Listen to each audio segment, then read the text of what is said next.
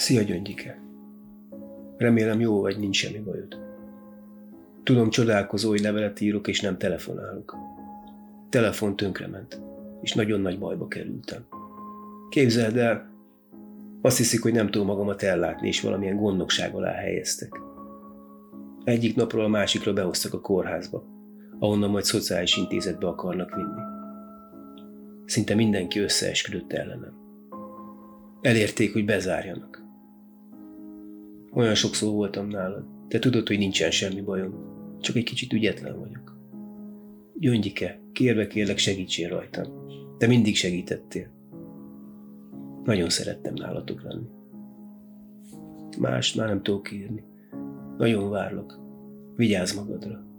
Ölellek, Inike. Imre 50 év körüli, és lassan negyedik éve él egy közel 130 fős intézetben, ahova akarata ellenére a gondnoka helyezte előtt.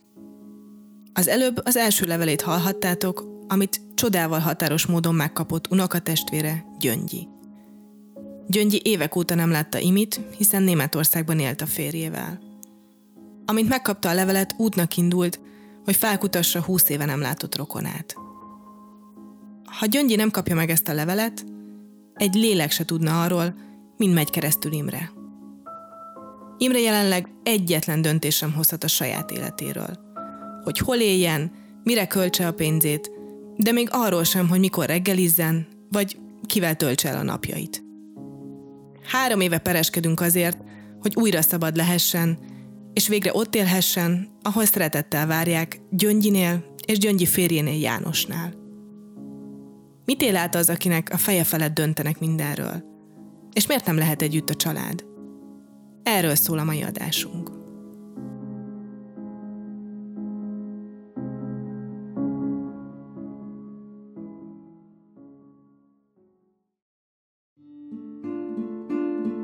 Kedves Gyöngyi és János! Itt az otthonból nagyon szeretném, ha kivinnétek hozzátok. Én mindig nagyon szerettem a szabad életet, sose bírtam a bezártságot. Hát nagyon sajnálom én is, hogy így jártam. Nálatok mindig nagyon jól éreztem magamat. A gyümölcsösben nagyon szerettem dolgozni, meg a szőlőskertben is. Az állatokat is nagyon szerettem gondozni. Most már egy kicsit értek háztartási és kerti gépeket javítani, esetleg autót, motort, kerékpárt szerelni. Mindig olyan nagy szeretettel láttatok vendégül engem, anyukámat, meg apukámat. Mindenfélét sütöttetek, meg főztetek. Nagyon sokszor mentünk fürdőbe. Itt az otthonban elég bezárva érzem magamat. Néha lemegyek körbe-körbe sétálni reggel, délután, este felé. Jártam többször a sportszobában. Jártam néha-néha terápiára, ahol memóriajátékkal játszottam meg rajzoltatnak, festegetnek virágokat, állatokat.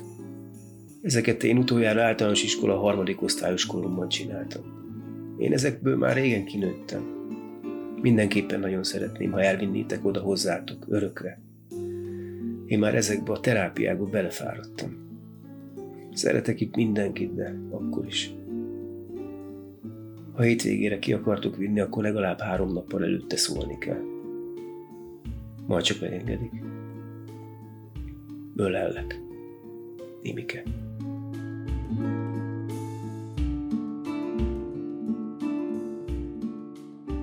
Kertész Anna vagyok, ez pedig a Joggal vagy Szabad, a Társaság a Szabadságjogokért podcast műsora.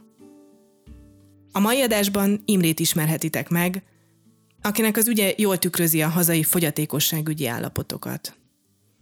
Imre tud magáról gondoskodni, és szeretne a családjával élni. A családja szeretné, ha Imre velük élhetne. Ennyire egyszerű hihetnénk, csak ki kellene őt engedni az intézetből, ahová akarata ellenére bekerült négy évvel ezelőtt. De nem. Három éve tart már a bírósági eljárás. Három éve várja Imre, hogy hazamehessen, hogy kiköltözhessen a számára sokszor elviseltetlen intézetből. És három éve várják a szerettei, hogy ne csak pár hetet tölthessenek vele együtt ha egyszer valaki bekerül az állami rendszerbe, akkor ez nehezen enged.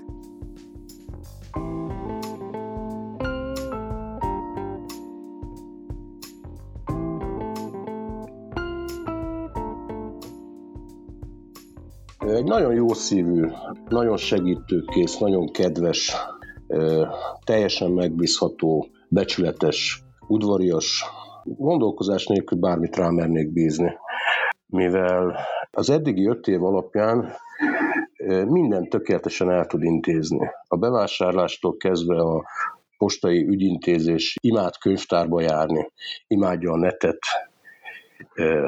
imádja a vonatokat. Annak idején, miután leérettségizett, elment a vasúthoz dolgozni, mert már kiskorától nagyon szerette a vonatokat. Ez mondjuk meg is maradt a mai napig, mert ha nincs semmi dolgunk, akkor ő szívesen kimegy az állomásra és nézi a vonatokat szeret utazni, szeret biciklizni, az állatokat imádja.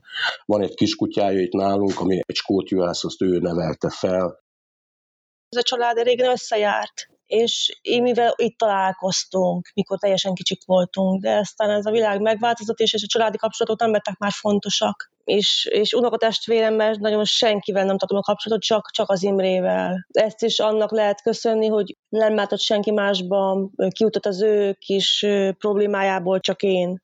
Én úgy gondolom, hogy depressziós volt, mert az anyukája, hogy meghalt, utána kezdődtek vele ezek a problémák, hogy hogy, hogy nem igazán úgymond érdekel. Érdekelte, hogy sok minden, csak úgy egy kicsit elhanyagolta magát. Az anyukája terelgette egész életében. Az anyukájának volt az egyszem kisfia, ezért is történt, ami történt, hogy az anyukai halála után összeomlott nála minden, és hogy betették az intézetbe. Én Hollandiában dolgoztam, a feleségem Németországba, és amikor egyszer hazajöttünk, az egyik házunknál a postaládába találtunk egy, egy levelet, egy, úgymond egy ilyen segélykérő levelet, amit Imi írt. Meg is van a mai napig ez a levél, abba le volt írva, hogy kiment hozzá a házi orvos, és mondta neki, hogy szeretné, hogyha bemenne vele egy vizsgálatra, hogy megnézzék, hogy teljesen egészséges-e, és beültették egy mentőbe, és onnan már bevitték, egy pszichiátriára vitték be Szentesre. A pszichiátriáról már ki se engedték, Imi elmondása alapján semmiféle vizsgálat nem történt vele, ott volt három hónapig, nem is értette, hogy miért van ott. Kérdezte az orvosokat, de azok teljesen elhatárolódtak tőle, hogy majd megtudja, meg majd nyugodjon meg, majd intézik a dolgát, és egyik napról a másikra pedig átvitték a kisréti otthonba, ez Csongrádra, és ott helyezték el. Magyarul itt, itt nem igazán derült ki, hogy mi a problémája azonnal bementünk a pszichiátriára, ott megmondták, hogy átvitték ebbe a kisréti otthonba. Átmentünk oda, ott beszéltünk a vezetővel, találkoztunk Kimivel, nagyon el volt keseredve. Kedves Gyöngyi és János! Ma március 4 van. Már kb. 5 hete itt vagyok. Marcsika néninek szóvá tettem már, hogy én is szeretnék már kimenőkártyát kapni. Imre ne haragudjon, még most nem fog kapni. Néhány napja csoportosan kimentünk a városba sétálni. A központban mondtam Marcsika néninek, hogy lassan kellene mennem vécére. Imre, ne haragudjon, ez hazáig ki kell bírnia. Még maga akar kérni kimenő kártyát. Pedig ez az otthon kint van a tanyavilágban. Ha az ember esetleg telefonálna, akkor az igazgatónő külön engedélyével lehet. Sokszor eszembe jut, amikor néhányszor Budapesten megnéztük a tűzijátékot. Hű, de szép volt. Az a rengeteg ember, meg az a sok kivilágítás. Előtte elmentünk sétálni a Margit szigetre, Halászbástyára, Budai várba, Városligetbe, utána egy jó kis olcsó étterembe, majd a tűzijáték után egy cukrászdába. Szeretnék nálatok lenni. Gyertek, látogassatok meg. Ölellek. Imike.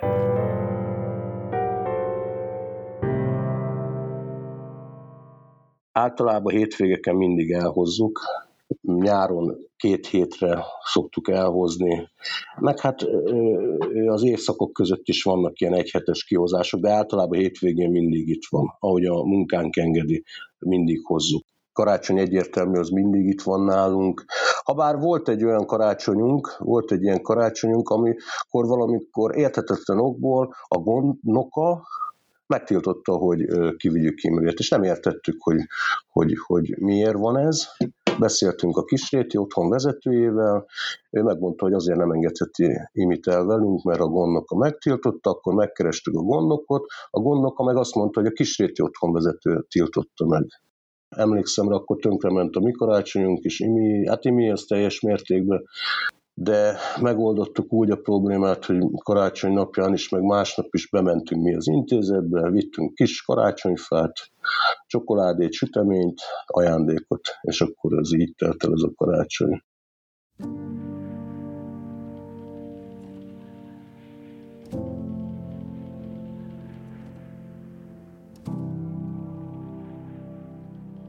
Kedves János és Gyöngyi, üdvözöllek benneteket.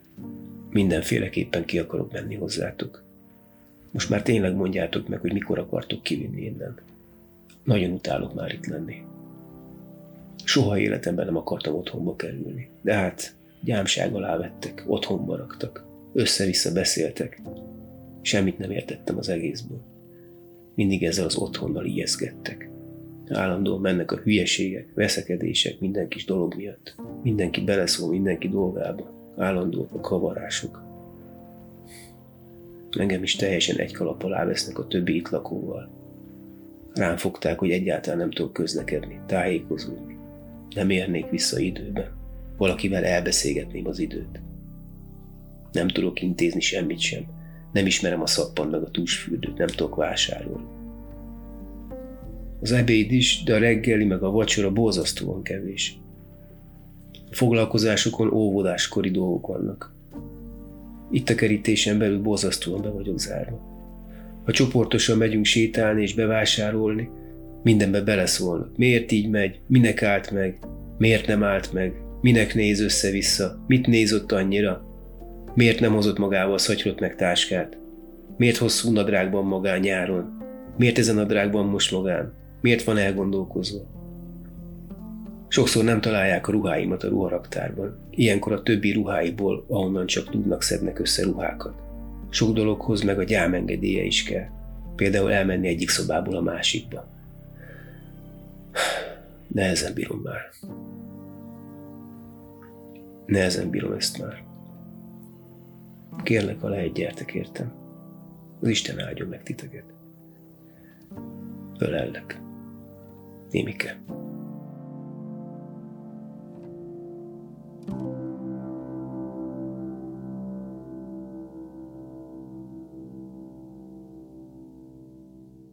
Gondokával teljesen megszakítottunk minden kapcsolatot, mert az első évben ő folyamatosan becsapott, átvert minket, mindig megígért mindent, és utána mindent lemondott a végén.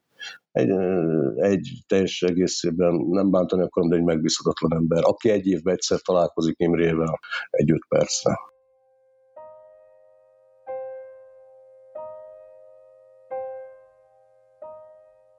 Kedves Gyöngyi és János, kértétek, írjak milyen bent. Hát, a vécék sokszor össze vannak vécézve. Mindig minden visszhangzik össze-vissza, állandóan nagy a zaj. Már kétszer elvittek fogorvoshoz az akaratom ellenére, holott már vagy kétszázszor elmondtam, hogy ti fogjátok megcsináltatni őket. Hála Istennek csak megnézték, de olyan nagy erővel vittek, hogy az borzasztó volt, még telefonálni se bírtam. Amikor néhányszor elvittek a moziba, mindig mesefilmeket néztünk. Hetente kapok 1500 forintot, amiből vásárolhatok, de ha nem költöm el, akkor semmi pénzt nem adnak, mondván ne raktározzon. A lakóknak nem mondják, hogy mennyi a jövedelme. A szobákban nem lehet semmi sem a nagyasztalon, az ágyon, az ablakban, a széken. Az ebédlőben mindenkinek meghatározott helye van. A szobákban nem lehet enni, csak a te a konyhába, de az meg csak a személyzet részére van. Itt az intézetben még soha nem láttam semmilyen hivatalos papíromat. Vigyetek ki. Ölelnek. Imike.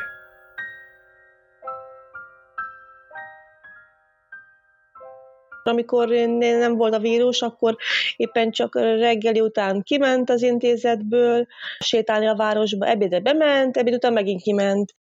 A koronavírus még nehezebbé tette a nagy intézetekben az életet. Előbb látogatási, majd kiárási tilalmat rendeltek el az otthonokban, ami a minimális szabadságától is megfosztotta Imrét. Amikor telefonáltunk vele esténként, mert napközben többször, nem tudtuk, hogy milyen, miért visszhangzik. Hát azért visszhangzott, mert úgy élte meg ezt az egész bezártságot, hogy behúzódott a fürdőszobába, és ott élte az életét, szó szerint. A járványhelyzet miatt A tavaszra kitűzött következő tárgyást is elhalasztották, így tovább húzódik az idegörlő eljárás. Ez az egész pereskedést hogy éljük meg? Őszinte vagyok, egyre nehezebben. Tárgyalásra, járkálás, vita a, a, a gyámügyel, a gondnokával, a telefonívások, az e-mail. Egy, egy kicsit soknak, most már sok egy kicsit. De teljesen mindegy, mert nem fogjuk feladni, mert olyan, mint a gyerekünk lenne, Émi. A, gyere, a saját édes gyerekemet se hagynám, akármi lenne, őt se fogom. Hamarosan folytatjuk.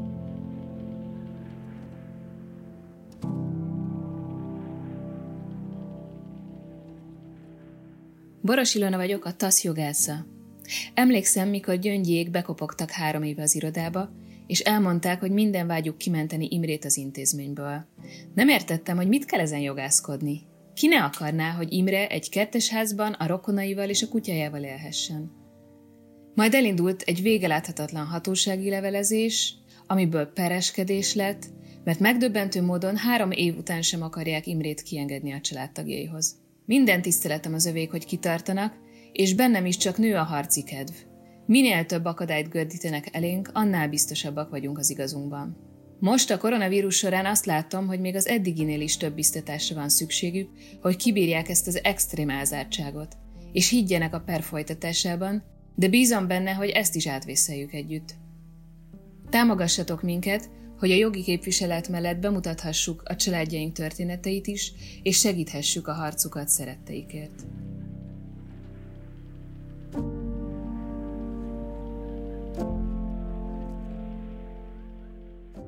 Érdekes, mert Imre hívta fel a figyelmünket, hogy van egy ilyen szervezet, a TASZ, és én rákerestem interneten, utána ö, megkerestük helyileg, hogy hol van a TASZ, és elmentünk, elmondtuk a problémánkat, nagyon kedvesen fogadtak minket. Nem tudom, hogy mi folyik itt, nem is értem.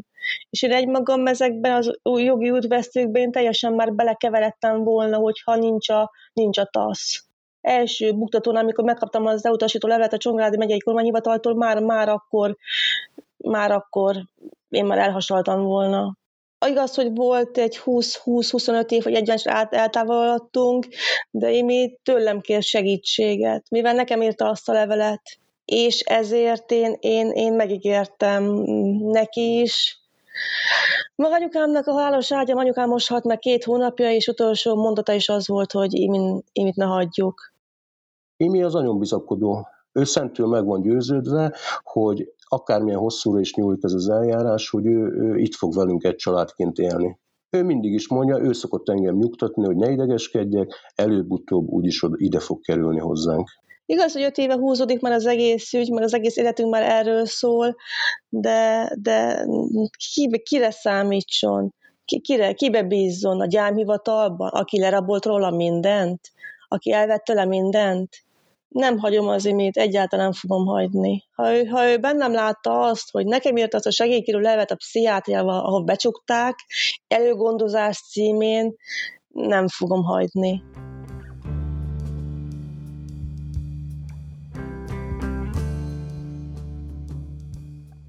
Kedves Gyöngyi és János, üdvözöllek benneteket! Mindenek előtt nagyon jó egészséget kívánok nektek, Gyöngyike, János. Eddig is olyan sokat foglalkoztatok, törődtetek velem. Előző levelembe írtam, hogy milyen sok felé vittetek, mennyi mindent vettetek mindig nekem. Áldjon meg az Isten benneteket. Százszor adja vissza a jó Isten, hogy mindig megkérdezhetek, hogy mit szeretnék enni reggelire, ebédre, vacsorára.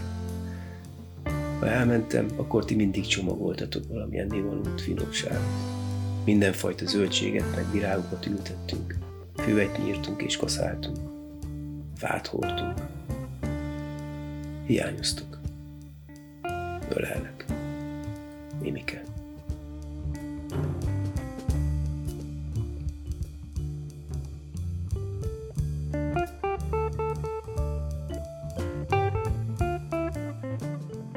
Kedves Gyöngyi és János! Most is nagyon örülök, hogy erre a két napra is kimehetek hozzátok de még ez a két nap is olyan gyorsan eltelik, már amikor kivisztek, már azon idegeskedek, hogy a következő napon már délután vissza is kell indulnom. Ezen a következő napon meg már persze, hogy ideges vagyok. Most is már tényleg alig várom, hogy kivigyetek hozzátok. Ugye kivisztek magatokhoz örökre.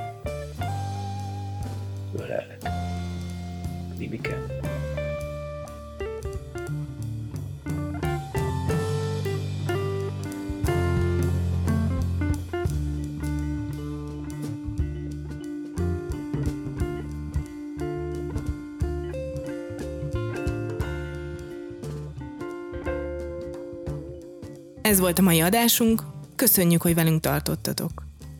Köszönjük Imrének, Gyöngyinek és Jánosnak, hogy vállalják a nyilvánosság előtt is a történetüket, hogy nem adják fel, és hogy tovább küzdenek azért, hogy egy családként végre közösen élhessenek. És köszönjük Hajdu Szabolcs színész rendezőnek, hogy hangot adott Imrének. Imi ugyanis semmilyen formában sem nyilatkozhat nekünk, mert még ehhez is a konnoka engedélye kell. Ha szívesen hallgatnál hasonló történeteket, akkor kövess be a Joggal vagy Szabad podcast csatornánkat a Spotify-on, vagy a tasz.hu per podcast oldalon, és ajánd a barátaidnak is. Két hét múlva újra találkozunk.